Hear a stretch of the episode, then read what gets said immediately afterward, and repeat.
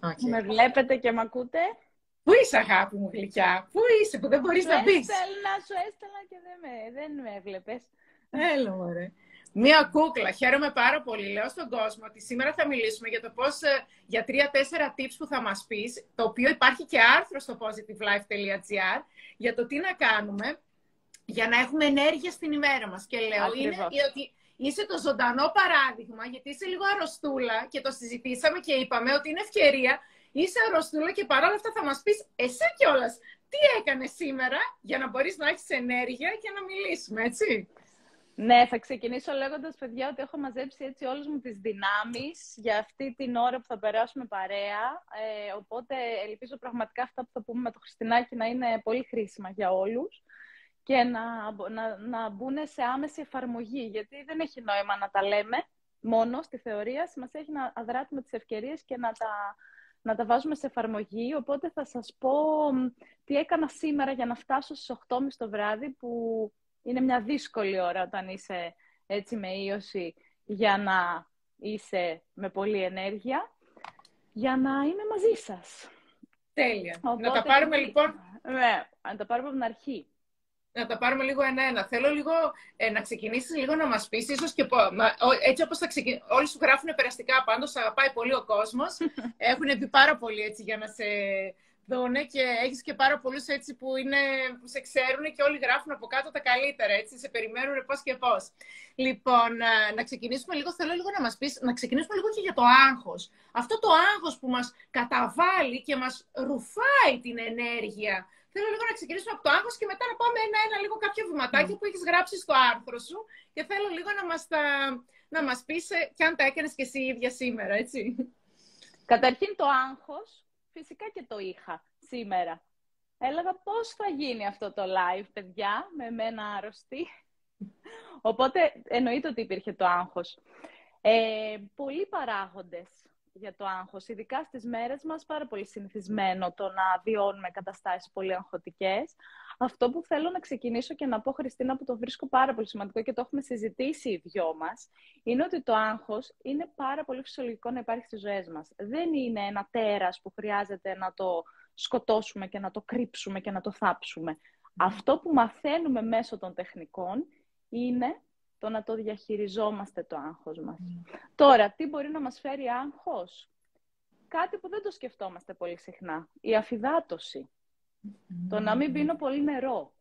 Θα ξεκινάω από αυτό, γιατί είναι αυτό που σκεφτόμαστε πολύ λιγότερο μέσα στην ημέρα. Ποιο συνδέει το νερό με το άγχος; Κι όμως,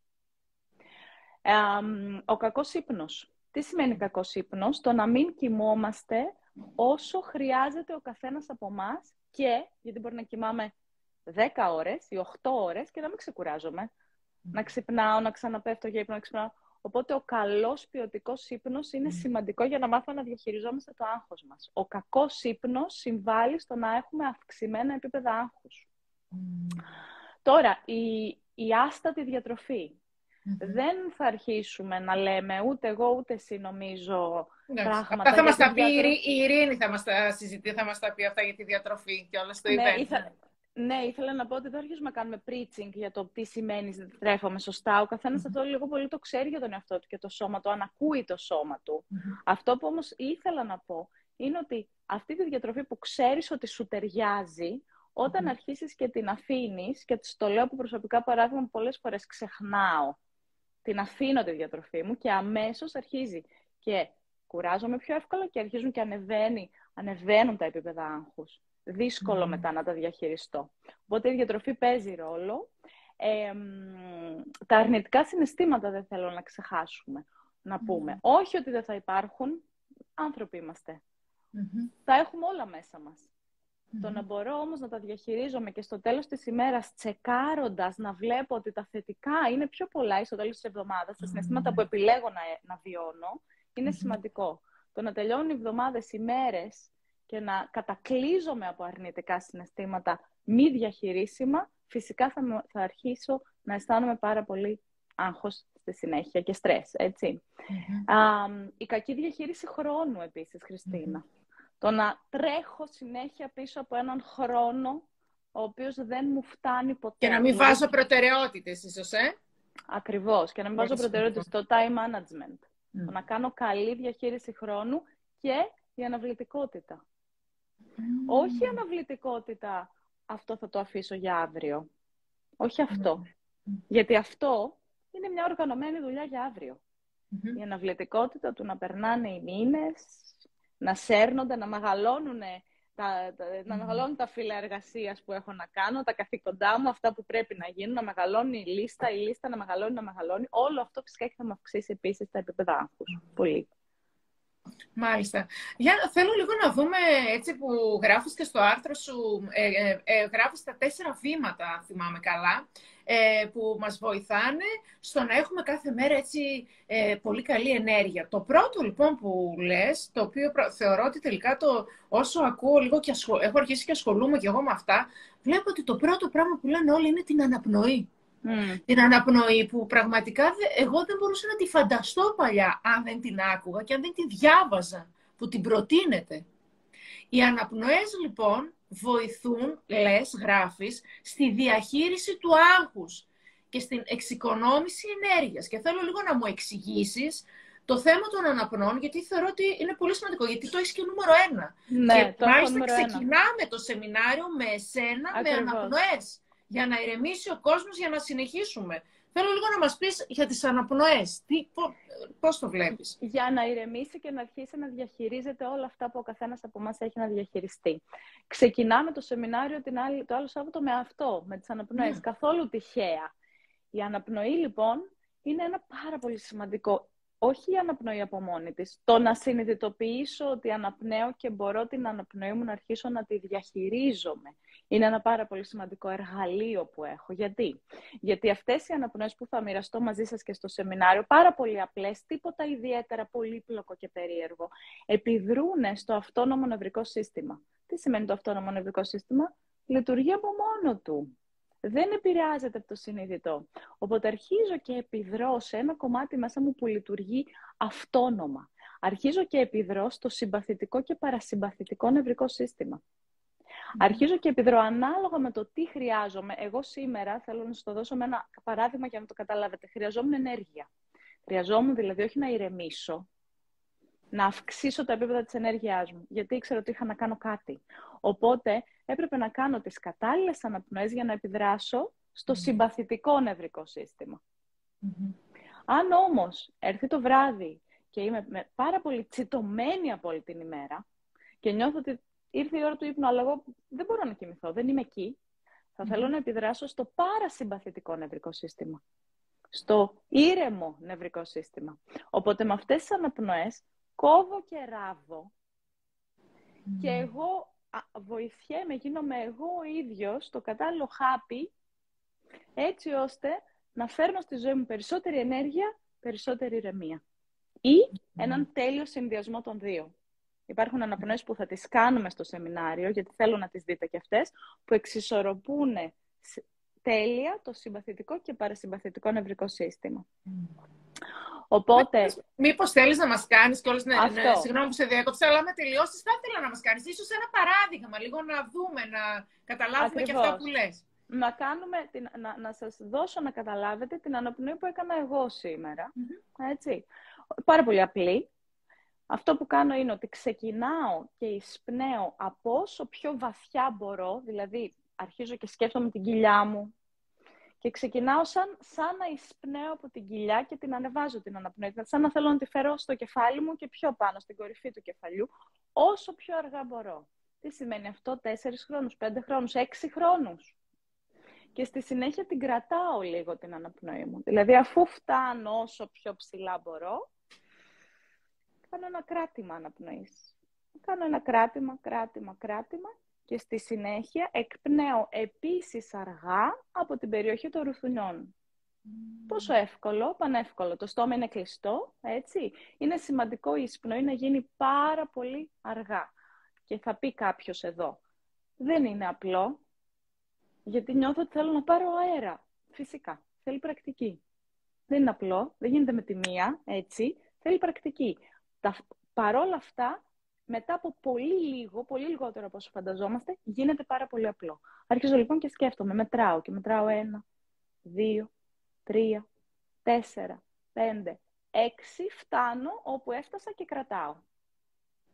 Και αδειάζω από τη μύτη. Ένα, δύο, τρία, τέσσερα, πέντε, έξι και ολοκλήρωσα ένα γύρο.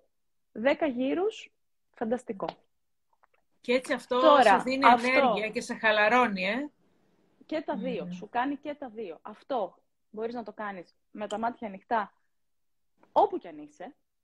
Μπορείς να το κάνεις με την ησυχία σου, να κάτσεις και να το κάνεις σε ένα χώρο ήρεμο, ε, έτσι πιο, πιο απομονωμένα και μόνος σου. Μπορείς να το κάνεις όπως θέλεις, το προσαρμόζεις εσύ και αυτό επίσης το θεωρώ πάρα πολύ σημαντικό. Μπορείς να το κάνεις είτε το πρωί λοιπόν, είτε το βράδυ πριν κοιμηθείς. Άμα σε πιάσει αυτό που είπες ότι άγχος και δεν μπορώ να κοιμηθώ, ίσως να το κάνεις για να χαλαρώσεις και να ερεμήσει. Να κάνεις αναπνοές για να χαλαρώσεις και να. Από το να πάρεις, ας πούμε, χάπι και τέτοια, κάνω αναπνοές για να χαλαρώσεις και να ερεμήσει. Πολύ ωραία. Μία άλλη που έκανα η οποία δεν είναι εξισορροπιστική, δηλαδή δεν έφερε τα δύο ημισφαίριά μου να ισορροπήσουν μεταξύ τους, τα δύο, το συμπαθητικό και το παρασυμπαθητικό νευρικό σύστημα, δεν έφερε τα δύο ημισφαίρια σε ισορροπία, ανέβασε την ενέργειά μου, είναι αυτή στην οποία κλείνω το ένα ρουθούνι. Δηλαδή, με, το, με όποιο δάχτυλο θέλετε, κλείνετε το ένα ρουθούνι, το αριστερό ρουθούνι, και εισπνέετε μόνο από το δεξί ρουθούνι. Ήταν εύκολο και αυτό. Απλά κλείνω το αριστερό, εισπνέω από το δεξί και εκπνάω από το δεξί. Πώς το κάνω; Και πάλι όσο πιο αργά μπορώ. Όχι πάντα, δεν είναι απαραίτητο, δεν θέλω κάποιος, δεν θέλω όταν καθοδηγώ αυτό, αυτή την αναπνοή, κάποιος να βασανίζεται στο αργά, να νιώθει ότι του στερεύει η ανάσα, σε καμία περίπτωση. Θα πρέπει να ρέει ήρεμα η αναπνοή. Απλώς σιγά σιγά εξοικειώνομαι με το αργά. Γιατί, γιατί αρχίζω και το ελέγχω. Αρχίζω και ελέγχω την αναπνοή μου. Δεν ρέει ανεξέλεγκτη. Ωραία, τέλεια. Και πολύ περισσότερα φυσικά θα δούμε την επόμενη Κυριακή, το επόμενο Σάββατο. Έτσι, θα θα μας κάνεις, ναι, όλοι μπερδεύονται γιατί ήταν Κυριακή και είχε αλλάξει. Ε, θα μας κάνεις λοιπόν τεχνικές αναπνοής, τέλεια. Και επίσης, Γιατί με αυτόν τον τρόπο θα δούμε με την αναπνοή Χριστίνα έναν φυσικό τρόπο χαλάρωσης. Mm. Τελείως φυσικό τρόπο χαλάρωσης. Για να χαλαρώσουμε, να μπούμε να ξεκινήσουμε το Ακριβώς. σεμινάριο που μετά θα μιλήσουμε για αυτοπεποίθηση, έτσι. Ε, επίσης, θα μας, θα μας μιλήσει και για mindfulness και θα μας κάνει. Mm-hmm. Εξήγησέ μας λίγο τι είναι και το mindfulness λίγο, ε, που και αυτό είναι για, να μας, ε, για την ενέργειά μας, για να μας την ανεβάσει, έτσι δεν είναι; Να μας την ναι. τονώσει. Ναι, ναι το ίδιο και την αυτοπεποίθησή μας και το ίδιο και βοηθάει πάρα πολύ στο να μάθουμε να διαχειριζόμαστε το άγχος και το στρες. Εμείς λοιπόν, το mindfulness είναι ένα πάρα πολύ μεγάλο πεδίο. Εμείς είναι ένα είδος διαλογισμού, αν θέλετε, που όλοι τον έχουμε ακούσει τον όρο διαλογισμός πλέον, ναι. κάπου, έτσι. Ε, είναι ένα είδος διαλογισμού. Ε, φέρνει πάρα πολλά πράγματα μέσα του. Εμείς θα επικεντρωθούμε στο είδος του mindfulness, το οποίο μας βοηθάει, με, θα δείτε πόσο απλό είναι, να πάρουμε αυτές τις πανεύκολες τεχνικές mindfulness, να τις εισάγουμε στην ημέρα μας και να αρχίσουμε να διαχειριζόμαστε τα επίπεδα άγχους και στρες. Θα το καταλάβετε το επόμενο Σάββατο.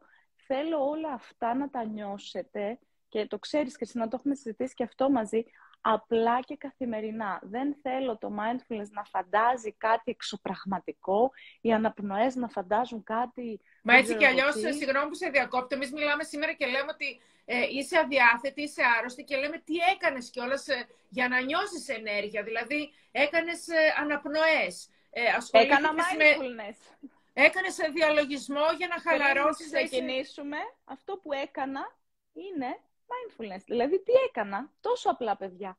Έφερα, έστρεψα όλη μου την ενέργεια, την μάζεψα και την έστρεψα στο, στο παρόν, στην παρούσα στιγμή. Έτσι ώστε να είμαι εδώ 100% χωρίς να υπάρχει αυτή η σκέψη μέσα στο κεφάλι μου. Είμαι άρρωστη, δεν θα τα καταφέρω, δεν θα μπορέσω, δεν θα το βγάλω. Να είμαι εδώ 100%. Με βοήθησε σαν, σαν να με συγκέντρωσε.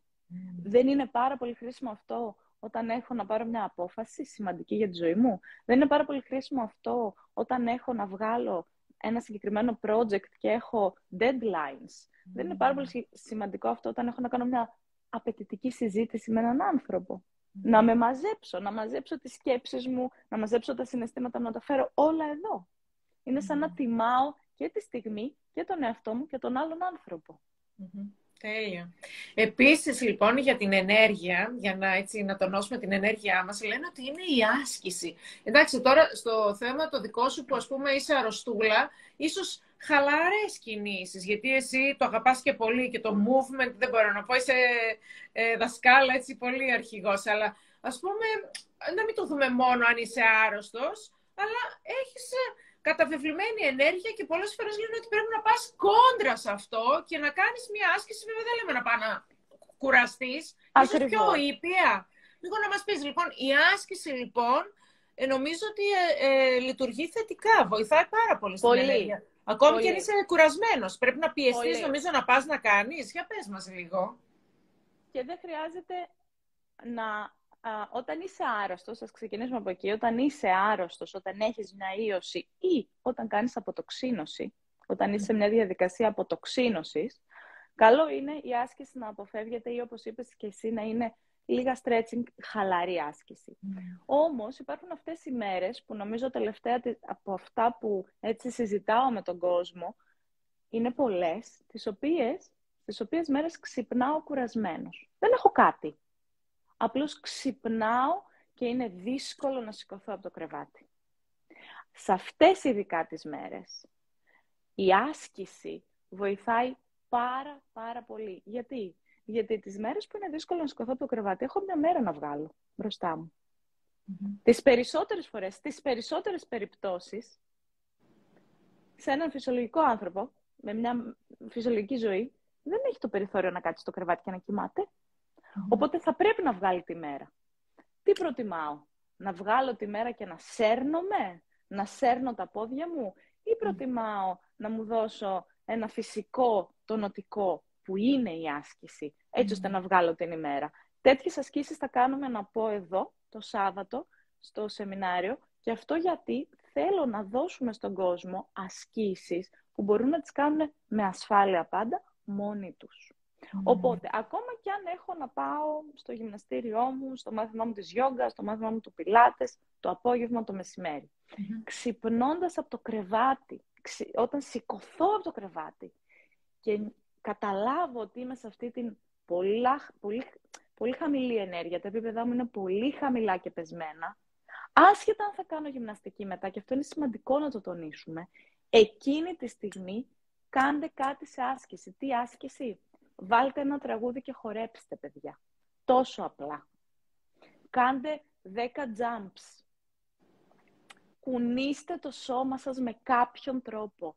Κάντε το σώμα σας να κουνηθεί. Έχετε παρατηρήσει ότι μετά την άσκηση νιώθω αυτή την κούραση, αλλά γλυκιά κούραση. Mm. Γιατί οι ορμόνες, οι ενδορφίνες, αυτό που ονομάζουμε τα happy hormones, έχουν ανέβει πολύ και έτσι μπορώ να συνεχίσω την ημέρα μου. Οπότε αντί να πάρω την κούραση ρε Χριστίνα μαζί μου όλη την υπόλοιπη μέρα και να σέρνω τα πόδια μου και να πρέπει να είμαι μπροστά στον υπολογιστή και να πρέπει να πάω στα meetings μου και να πρέπει να μπω σε calls και να πρέπει να κινηθώ από το ένα μέρος στο άλλο και όλα αυτά να γίνουν αγκομαχώντας, γιατί να μην προσφέρω 10 λεπτά στον εαυτό μου το πρωί να κάνω τις αναπνοές μου, να κάνω τρία λεπτά την συγκρότηση των σκέψεων και της ενέργειάς μου μέσω μιας τεχνικής και έξι λεπτά, πέντε λεπτά, ένα movement. Ό,τι και αν είναι αυτό. Μπορεί να είναι το ότι θα πάω με τα πόδια στη δουλειά μου. Και αυτό θα είναι. Προτιμούσα, θα προτιμούσα αυτό να είναι έξτρα. Θα προτιμούσα να είναι 10 jumps ή ξέρω εγώ στροφές του κορμού. Κάτι που να αρχίσει να κινεί τον κορμό με κάποιο τρόπο. Ωραία, Απλό. Δεν θέλω να το σκέφτεστε πολύπλοκο όλο αυτό. Κάτι μέσα στο σπίτι που να αρχίσει να κινεί το σώμα. Θα δείτε πώς κατευθείαν η ενέργεια, η διάθεση θα αλλάξει. Γιατί Ωραία, η μέρα έχει λοιπόν... απαιτήσεις. Πώς να το κάνουμε, έχει απαιτήσεις η μέρα. Ναι. Η ζωή. Άρα λοιπόν αυτά έτσι που είπαμε είναι το 1, 2, 3, αυτά που θα κάνεις και στο σεμινάριο. Δηλαδή mm. αναπνοές, διαλογισμό και άσκηση. Αυτά που θα μας κάνεις, που θα μας κάνεις λίγο stretching. Ε, για να ξεκινήσουμε την ημέρα μας. Δηλαδή έτσι ξεκινάμε Ακριβώς. το σεμινάριο με αυτά που προτείνεις ε, να ξεκινάει, κάποιο, ε, να ξεκινάει κάποιος για, για να έχουμε περισσότερη ενέργεια. Επίσης, θέλω λίγο, είπαμε ε, λίγο περιγραμματικά στην αρχή, είπαμε λίγο για τις προτεραιότητες που είπες ότι ε, γιατί παθαίνει κάποιος άγχος, γιατί ο, δεν του φτάνει ο χρόνος και βιάζεται και δεν μπορεί και δεν προλαβαίνει και δεν κάνει. Γιατί, γιατί δεν βάζει προτεραιότητες. Άρα λοιπόν, ίσως να μας πεις λίγο, ίσως πρέπει να γίνεται ένα πλάνο. Πολλές φορές έχω ακούσει ότι καλό είναι να γίνεται ένα πλάνο την Κυριακή για όλη την εβδομάδα ή από το προηγούμενο βράδυ για τουλάχιστον για την επόμενη μέρα. Ή το πρωί, ρε παιδί μου, άμα θα ξυπνήσεις, αν δεν το έχεις κάνει, να, να κάνεις για όλη την ημέρα. Και λένε να βάζεις τα πιο δύσκολα και μετά τα πιο απλά, δεν ξέρω τώρα, εγώ τα ακούω, εσένα θέλω να μας πεις, ε, ε ναι. εσύ θέλω να μας πεις ε, ποια είναι η πρότασή σου για τις προτεραιότητες στο καθημερινό μας προγραμματισμό που μπορεί να μας βοηθήσει για να, να μας φύγει, να γλιτώσουμε λίγο το άγχος. Τι μας προτείνει; Γενικά ο προγραμματισμός βοηθάει πάρα πολύ στη διαχείριση του άγχους και στη διαχείριση του χρόνου επίσης. Ε, θα ξεκινήσω λέγοντας ότι εγώ ε, μου αρέσει, αγαπώ πάρα πολύ την οργάνωση, πάρα πολύ και τον προγραμματισμό. Είμαι το άτομο που κάθε Κυριακή θα οργανώσει όλη την εβδομάδα. Έκανα ένα μεγάλο λάθος για πολύ καιρό. Το οποίο μέχρι να το καταλάβω, ενώ ήμουν πάρα πολύ προγραμματισμένη μέσα στην εβδομάδα, ταυτόχρονα βίωνα άγχος. Γιατί; Γιατί έγραφα τις δουλειές μου και δεν έβαζα προτεραιότητες και επίγοντα. Αυτό είναι το ζουμί, Απλώς λοιπόν. τα έβγραφα. Η προτεραιότητα. Όλα μαζί, μπερδεμένα, ε. Όλα μαζί μπερδεμένα. Οπότε τα tips εδώ που θα δώσω είναι. Εννοείται ότι προγραμματίζεται ο καθένας όπως τον βολεύει την Κυριακή, τη Δευτέρα το πρωί, ο καθένας όπως τον βολεύει την εβδομάδα. Το προηγούμενο βράδυ. Το προηγούμενο βράδυ ακριβώς. Να ξέρουμε τι έχουμε να κάνουμε την επόμενη μέρα. Επίγοντα και προτεραιότητες πρέπει να ξέρω. Εγώ τώρα πια τα υπογραμμίζω, έχουν ένα διαφορετικό χρώμα. Mm. Και εγώ το κάνω αυτό πρώτα, πρώτα, όπως είπες, δεν θα έλεγα τα δύσκολα, θα έλεγα αυτά που μου παίρνουν πολύ ώρα. Δηλαδή, μην αρχίσετε με τα απλά διεκπαιρεωτικά που τάκ, τάκ, τάκ τα περνάω έτσι. Αφήστε τα αυτά για το τέλος. Όταν η ενέργειά σας δεν θα είναι στα ύψη. Και πάρα πάρα πολύ σημαντικό εδώ είναι δίπλα από κάθε προτεραιότητα, δίπλα από κάθε task, τον χρόνο που θα μου πάρει. Επίσης ένα λάθος που έκανα στο, στο πρόγραμμά μου. Δεν έγραφα ποτέ τον χρόνο. Απλά έγραφα τι έχω να κάνω. Πόσο χρόνο θα μου πάρει. Άρα δεν έκανα καλή διαχείριση χρόνου. Γιατί δεν ήξερα μία ώρα, μισή ώρα. Τρία ναι, αλλά, ε, αυτό τώρα λοιπόν που λες, το πόσο χρόνο θα μου πάρει, αυτό σημαίνει ότι πρέπει να κλείσεις τις ειδοποιήσεις, ε, να μην χτυπήσει το τηλέφωνο, να μην σηκώσει το τηλέφωνο, να μην χτυπήσει το κουδούνι, να μην ε, σου ανοίξουν την πόρτα, να μην σε ενοχλήσει κάποιος. Δηλαδή πρέπει να είσαι έτσι για να, για να πεις πόσο χρόνο θα μου πάρει. Ευχαριστώ για αυτό. Ευχαριστώ ναι, για γιατί, αυτό, γιατί άμα χτυπάνε όλα αυτά, δεν σου παίρνει πέντε μέρες. Ευχαριστώ γιατί αν θέλουμε να μάθουμε να διαχειριζόμαστε το άγχος μας και το στρες, πρέπει να συνειδητοποιήσουμε ότι το multitasking έχει πεθάνει. Αντίθετα, το single tasking είναι αυτό το οποίο θα μας βοηθήσει πάρα λοιπόν, πολύ. Συγγνώμη που σε διακόπτω λίγο να πούμε σε μια κυρία που λέει καλησπέρα ποιο είναι το θέμα. Το θέμα μας είναι τι μπορούμε να κάνουμε για να έχουμε ε, επίπεδα ενέργειας μέσα στην ημέρα μας. Γιατί μέσα στην ημέρα μας από το άγχος και από το, από το στρες, από το άγχος και επειδή τρέχουμε όλη μέρα, ε, δεν ε, μας φεύγει η ενέργειά μας. Και είπαμε, επειδή τώρα μπήκε η κυρία και ρώτησε ποιο είναι το θέμα, ε, θέλουμε να πούμε λοιπόν ότι ε, η Έλενα μας πρότεινε να κάνουμε αναπνοές, ε, συνείδητες αναπνοές, διαλογισμό, λίγη άσκηση που βοηθάει και καλύτερα στην αρχή της ημέρας μας προτείνει και τώρα είμαστε στο κομμάτι στο να βάζουμε, να κάνουμε έναν προγραμματισμό, αλλά να βάζουμε προτεραιότητες και να λέμε ότι ένα, δύο, τρία, τα πιο σημαντικά πράγματα και να ξεκινάμε από αυτά για να μην... Ε, ακριβώς αυτό βιώνει, λέει μια κυρία, να είστε καλά. Εντάξει, ναι, είναι αυτό που ο κόσμος τα κάνει όλα μαζί και ε, δεν, δεν του φτάνουν 24 ώρες. Και, ε. και σκεφτείτε, παιδιά, πάω να κάνω μία δουλειά που είναι σημαντική και θέλω να την τελειώσω σήμερα και αρχίζω λίγο να αποσπώ την προσοχή μου από το κινητό, από την ειδοποίηση. Ναι. Ο εγκέφαλος με το που δεν χρειάζεται να πιάσω το κινητό και να δω το μήνυμα. Με το που ακούσει τον ήχο, έχει χάσει ενέργεια, έχει ένα κομμάτι της ενέργειάς του έχει αποσπαστεί στο κινητό. Οπότε υπάρχει αυτή η μαγική, το μαγικό κουμπάκι μέσα στο κινητό που λέει Do not disturb. Wow, το βάζω. Μα δεν το ήξερα. Βάζω το Do not disturb και ασχολούμαι ε, με αυτό που είναι εγώ, να κάνω. Εγώ να σου πω τι κάνω, Έλενα. Εμένα το κινητό μου είναι όλη μέρα από την ανάποδη για να μην βλέπω την οθόνη, για να μην με ενοχλεί. Είναι όλη μέρα στο θόρυβο. Δεν είναι, δεν είναι, δεν είναι ποτέ να χτυπάει. Και όταν, αυτό που λες, όταν τελειώνω τη δουλειά μου, το γυρίζω για να δω ποιος με πήρε και το παίρνω Ακριβώς. την ώρα που μπορώ εγώ. Είσαι ένα ενδιάμεσο έτσι. Τελειώνω μία προτεραιότητα μέχρι να πάω. Βλέπω, είναι κάτι σημαντικό, έχει γίνει κάτι σημαντικό. Επίσης, τα mail είναι μεγάλη απόσπαση προσοχής και χάσιμο ενέργειας. Μία φορά την, την ημέρα τσεκάρουμε τα mail και απαντάμε σε αυτά. Παιδιά, σκεφτείτε το εξής. Το πάρα πολύ επίγον δεν θα έρθει ποτέ σε mail. Δεν θα έρθει καν σε μήνυμα. Θα πάρει τηλέφωνο. Έτσι δεν είναι. Το πάρα πολύ επίγον δεν υπάρχει περίπτωση να έρθει σε mail. Θα πάρει τηλέφωνο. Αυτό, δεν το είχα σκεφτεί. Οπότε, μία φορά την ημέρα ή δύο φορές την ημέρα, αλλά συγκεκριμένες ώρες, λέω 11 το πρωί, 3 το μεσημέρι, τσεκάρω τα mail μου. Δεν το κάνω συνέχεια. Με αυτόν τον τρόπο, ξέρετε τι κάνουμε. Μαζεύουμε την ενέργειά μας στο κέντρο μας. Γιατί όλα αυτά αποσπούν την ενέργειά μας. Και έτσι στο τέλος της ημέρας νιώθουμε πτώματα. Επίσης, θέλω να σκεφτεί ο καθένας για τον εαυτό του. Αυτό νομίζω το έχουμε... Αν δεν το έχω γράψει στο, στο άρθρο, δεν θυμάμαι. Το έχω πει σε κάποιο live κάπου, το έχω αναφέρει ξανά. Πολλά πράγματα νομίζουμε ότι μας ανεβάζουν την ενέργεια. Θέλω να αρχίσετε να κάνετε self-checks. Δηλαδή, κάνω έναν, μια πολύ ωραία κουβέντα με τη φίλη μου τη Χρύσα. Μετά την κουβέντα, πώς αισθάνομαι; Αν μία φορά αισθάνομαι ράκος, τη δεύτερη φορά αισθάνομαι κουρέλι, την τρίτη φορά δεν μπορώ να πάρω τα πόδια μου. Ας σταματήσω να, να, κάνω παρέα με τη Χρύσα. Πρέπει να το ξαναδούμε το θέμα. Ας σταματήσω. Κάνω κάτι, δεν έχεις, κάνω οτιδήποτε κάνω ένα είδος άσκησης, για παράδειγμα. Δεν είναι κάποιος άλλος άνθρωπος πάντα. Να δούμε τι μας πάει. Δεν υπάρχει ένας κανόνας, ένα πρωτόκολλο για άλλους ανθρώπους άλλωστε.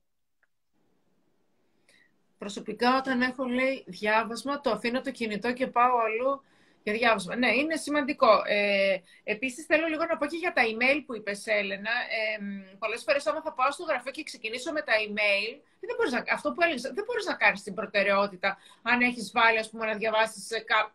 Εγώ, ας πούμε, πολλές φορές λέω, ε, σήμερα θέλω να διαβάσω τα άρθρα της εβδομάδας. Άμα αρχίσω και διαβάζω τα email και αυτό που λέμε, δεν, δεν θα τα διαβάσω. Είναι... Ναι. είναι πολύ Εγώ αυτό που κάνω, Χριστίνα, είναι ότι στο τέλος της ημέρας, μία, από τις, ε, μία από αυτά που έχω γράψει στην ατζέντα μου είναι το email πάντα. Αφιερώνω τρία τέταρτα, μία ώρα μόνο στα email. Απαντάω σε όλα τα email και το κάνω μία φορά την ημέρα αυτό. Οπότε μια χαρά βγαίνει. Κάποιος άλλος μπορεί να έχει ένα διαφορετικό πρόγραμμα και διαφορετικές ανάγκες. Απλώς να μην το αφήνουμε στην τύχη του. Εγώ εκεί θέλω να ε, Ή μπορούμε να επιλέγουμε τα, ε, αυτά που είναι λίγο πιο επίγοντα. Δηλαδή, άμα περιμένεις κάτι, από έρχεται, έρχεται, έρχεται, τσουπ, διαβάζεις αυτό που είναι το πιο επίγον και μετά, όπως λες και εσύ, στο τέλος της ημέρας, που δεν είσαι πιο χαλαρός ή ένα Σάββατο, διαβάζεις αυτά που δεν διάβασες όλη τη βδομάδα, που δεν βγαίνουν, θα το διαβάσεις. Θέλει ώρες. Επίσης, λοιπόν, στα email, Χριστίνα, πρέπει να πούμε ότι είναι όλα τα email που έρχονται το ίδιο σημαντικά και απαραίτητα. Δεν είναι. Σίγουρα όχι. Μήπως για να μην έχουμε αυτό το τι, τι, τι, τις ειδοποιήσεις των email. να κάνουμε subscribe, ε. Να κάνουμε unsubscribe, ναι. λες, ε. Ναι, και, και εδώ δεν λέω να κάνουμε unsubscribe από sites τα οποία μας στέλνουν πράγματα τα οποία είναι όμορφα και ενδυναμωτικά. Εγώ έχω τέτοια και χαίρομαι πάρα πολύ όταν τα παίρνω. Γιατί, γιατί είναι το ευχάριστο διάλειμμα της ημέρας μου, παιδιά. Αντί να διαβάσω ένα περιοδικό, διαβάζω, ξέρω εγώ, το newsletter του Positive Life, μαθαίνω και κάτι καινούριο. δεν λέω να βγούμε από όλα, αλλά το site με τα παπούτσια που είχαμε αγοράσει πριν τρία χρόνια και συνεχίζει να μας στέλνει ειδοποιήσεις. Δεν τα χρειαζόμαστε όλα αυτά. Και δεν είναι αυτά και όλα στα site λίγο με τη μόδα υπάρχουν κάποια τα οποία στέλνουν κάθε μέρα. Κάθε μέρα. Mm. Κάτσε ρε παιδί μου, κάθε μέρα. Στείλε μου Άντε, αν όχι, μια φορά την εβδομάδα στη δύο κάθε μέρα. Ε, τα έχω μάθει και απ' έξω. Πραγματικά, κάποιες μέρες και εγώ είχα, είχα καθίσει και είχα κάνει κάποιο unsubscribe, το θυμάμαι. Θέλω λίγο να πάμε λοιπόν και στο πολύ σημαντικό κομμάτι που μας είχες πει και για τον ύπνο. Ο ύπνος, λοιπόν, είναι. Έχεις γράψει στο άρθρο σου ότι παίζει καθοριστικό ρόλο και το είπες και όταν ξεκινήσαμε τη συζήτησή μας στα επίπεδα ενέργεια, στο να μας δώσει ενέργεια. Θέλω λοιπόν λίγο να μας, ε, έτσι και εμείς και την ε, ημέρα της εκδήλωσης ε, είπα και πριν ότι έχουμε την ε, κυρία Γάκη που θα έρθει από την Αθήνα που θα μας μιλήσει για τον ύπνο, αλλά έτσι, έτσι είναι ένα κομμάτι λοιπόν από τα τέσσερα που μου, μας λες και εσύ, ο, οι αναπνοές, ο διαλογισμός, η άσκηση, οι προτεραιότητες και ο ύπνος. Ναι. Πες μας λίγο λοιπόν κάποια πραγματάκια για τον ύπνο, που ίσως χρησιμοποιείς και κάνεις και εσύ, ε. Ναι, και θέλω να το συνδέσουμε με την ενέργεια. Ναι. Δείτε, ο καλός ύπνος με κάνει και έχω αυξημένα επίπεδα ενέργειας. Για να διαχειριστώ το άγχος μου και οποιοδήποτε δύσκολο συνέστημα, τη λύπη μου, τη στεναχώρια μου, οποιοδήποτε, πρέπει να έχω αυξημένο επίπεδο ενέργειας. Αν η ενέργεια έμενε στα πατώματα, πολύ, το άγχος θα έρθει και θα με κατακλείσει. Ο φόβος το ίδιο θα έρθει και θα με κατακλείσει. Αυτό που συμβαίνει αυτή την εποχή σε πολλούς ανθρώπους, λοιπον Οπότε, εγώ τι κάνω, εγώ έχω, χρησιμοποιώ πάρα πολύ την άσκηση. Η άσκηση βοηθάει πάρα πολύ στο να κοιμάστε καλά. Τη χρησιμοποιώ την άσκηση στο να κοιμάμαι καλά. Με βοηθάει να κοιμάμαι καλά. Τις περιόδους που για κάποιο λόγο, επειδή έχω πολλή δουλειά και άλλες τέτοιες δικαιολογίες, δεν κάνω καθόλου άσκηση, παρατηρώ, το λέει και το ρολόι μου, έχω αποδείξεις, ότι τα επίπεδα, ότι ο τρόπος με τον οποίο κοιμάμαι αλλάζει προς το χειρότερο ξυπνάω πολύ συχνά μες το βράδυ, κοιμάμαι λιγότερο, όταν ασκούμε συστηματικά, χωρίς τρέλα. Δεν θες να ασκήσετε 7 φορές την εβδομάδα. Τρεις φορές, τέσσερις φορές. Είναι εντάξει. Mm-hmm. Κοιμάμαι πολύ καλύτερα. Το δεύτερο που παίζει ρόλο είναι η διατροφή. Και αυτό πάλι ο καθένας θα το βρει με τον εαυτό του. Πώς του ταιριάζει. Γενικά όμως, η διατροφή αμέσως πριν κοιμηθώ, αυτό που θα φάω αμέσως πριν κοιμηθώ, καλό θα ήταν να μην είναι και το πιο βαρύ. Νομίζω ότι είναι κοινή λογική αυτό που λέω. Εγώ για μένα έχω βρει, και μάλιστα το έχω βρει πολύ πρόσφατα, το, το, τελευταίο 1,5 χρόνο το εφαρμόζω, ε, ότι μέχρι, τρώω μέχρι τις 7. Μετά τις 7 δεν κάνω διαλυματική νηστεία, δεν μετράω αλλά τρώω, το, έχω μεταφέρει το βραδινό μου πολύ πιο νωρίς. Αυτό, παιδιά, μου έχει αλλάξει τον ύπνο, την ποιότητα του ύπνου μου εξαιρετικά πάρα πολύ. Δεν το πίστευα. Και το με πόσο ενέργεια ξυπνάω. Ξυπνάω και δεν είμαι καθόλου φουσκωμένη. Είμαι έτοιμη να, να μπω μέσα στην ημέρα μου και να, να κάνω αυτό που χρειάζεται να κάνω. Και θα μου πείτε εδώ. Και ένα βράδυ που θα βγεις, ένα βράδυ που θα βγεις και δύο βράδια που θα βγεις, θα φας κανονικά και θα το απολαύσεις και θα περάσει και τέλεια. Να μην είναι όμως η ρουτίνα σου αυτη Ακριβώς. Και το τρίτο που κάνω, δηλαδή κάνω άσκηση, διατροφή και το τρίτο που κάνω είναι ότι έχω μία μικρή, εύκολη ρουτίνα ύπνου. Δηλαδή, λίγο πριν κοιμηθώ, σταματάω να κοιτάω την οθόνη του κινητού μου. Όχι τρεις ώρες πριν κοιμηθώ, μισή ώρα πριν κοιμηθείτε, 20 λεπτά πριν κοιμηθείτε. Διαβάζω ένα βιβλίο, αυτό εμένα με νιστάζει και ταυτόχρονα αποθηκεύω όμορφες πληροφορίες μέσα στο κεφάλι μου. Μου αρέσει. Λίγο. Και πάλι, τρεις σελίδες, τέσσερις την ημέρα. Mm-hmm. Ανάβω ένα κεράκι. Χαμηλώνω τα φώτα του σπιτιού. Δηλαδή μπαίνω, με προετοιμάζω, δεν πάω απευθείας στο κρεβάτι μου. Μου δίνω το σήμα ότι αρχίζει η φάση του ύπνου τώρα. Και προσπαθώ και το καταφέρνω τις περισσότερες φορές και όποτε δεν το καταφέρνω το μετανιώνω πάρα πολύ, να κοιμάμαι τις ώρες που εγώ χρειάζεται να κοιμάμαι. Θα σας πούνε άλλοι άνθρωποι ότι εγώ χρειάζομαι 5 ώρες ύπνο την ημέρα. Έχει αποδειχτεί ότι οι περισσότεροι άνθρωποι χρειαζόμαστε 7 με 8 ώρες ύπνου την ημέρα. Ε, οπότε αυτές τις ώρες που χρειάζομαι θέλω να τις δίνω στον εαυτό μου. Τώρα, υπάρχουν περιόδους, υπάρχουν αυτές οι έκτακτες καταστάσεις στη ζωή μας καμιά φορά, έτσι, που επηρεάζουν πάρα πολύ τον ύπνο μας. Και εκεί θα μιλήσουμε για κάποια πολύ φυσικά συμπληρώματα διατροφής που εγώ επίσης τα χρησιμοποιώ κάποιες φορές, που είναι η μελατονίνη και η βαλεριάνα. Κυρίως τη μελατονίνη κάποιες φορές όταν βλέπω ότι ο ύπνος μου πάει να ταραχτεί, δεν τον αφήνω να ταραχτεί για πάρα πολλές μέρες. Μία μέρα ταραγμένος, δύο μέρες αρχίζω και κάνω αυτό που είναι να κάνω, που σας ανέφερα πριν. Αν συνεχίσει, με βοηθάω με μελατονίνη. Για λίγο.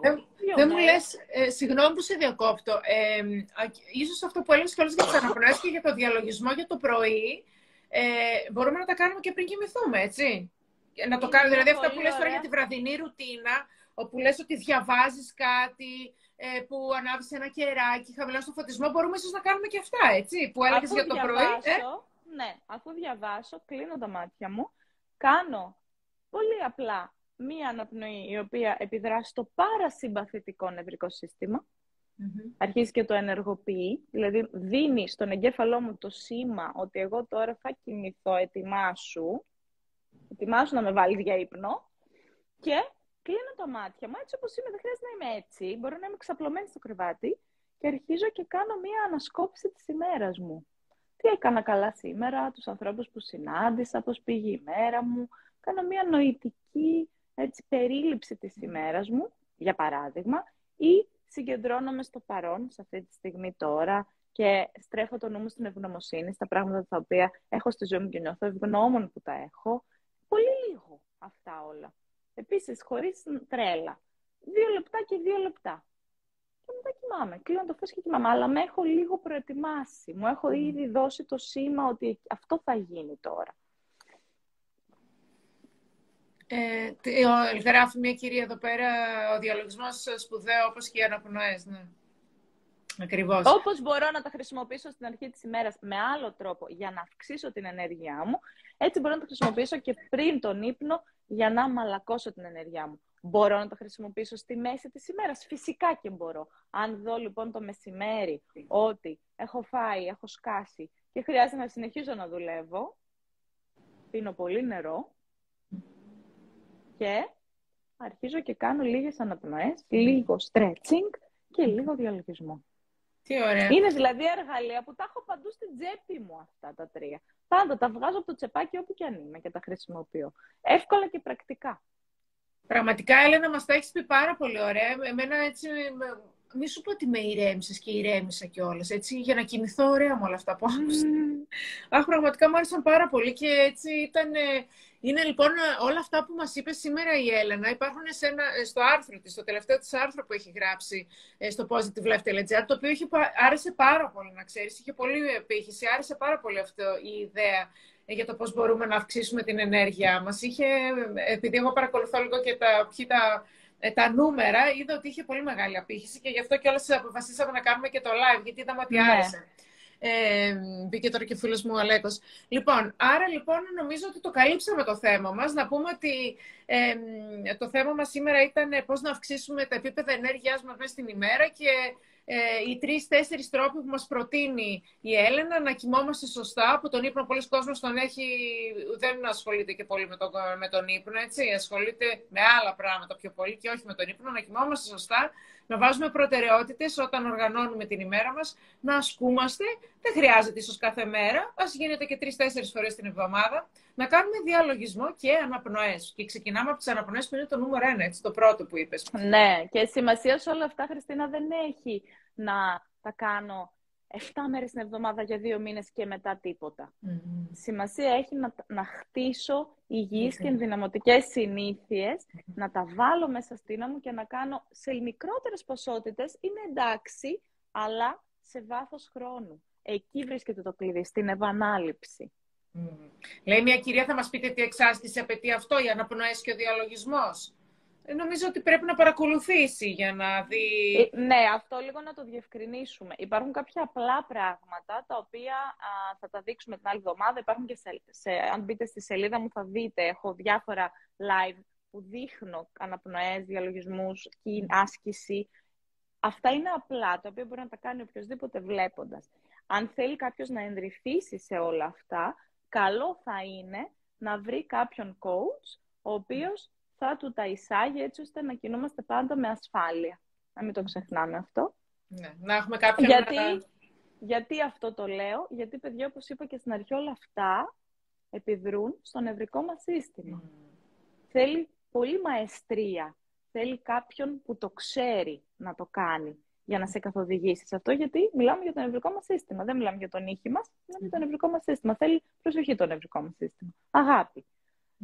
Με έντεχνο τρόπο σιγά σιγά να μπεις στο νευρικό σύστημα. Λοιπόν, όποιος θέλει λοιπόν να δει ε, τρόπους που θα κάνουμε αναπνοές, έτσι, τρόπους που θα κάνουμε ίσως κάποιες διατάσεις το πρωί έτσι, για να ξεκινάμε την ημέρα μας, ε, έτσι, να μας μιλήσεις και λίγο για το διαλογισμό, μπορούν να έρθουν να σε δουν από Ακριβώς. κοντά το Σάββατο στις 16 Απριλίου στο Mediterranean Palace, 10 η ώρα το πρωί. Ξεκινάμε μαζί Απριλίου, σου.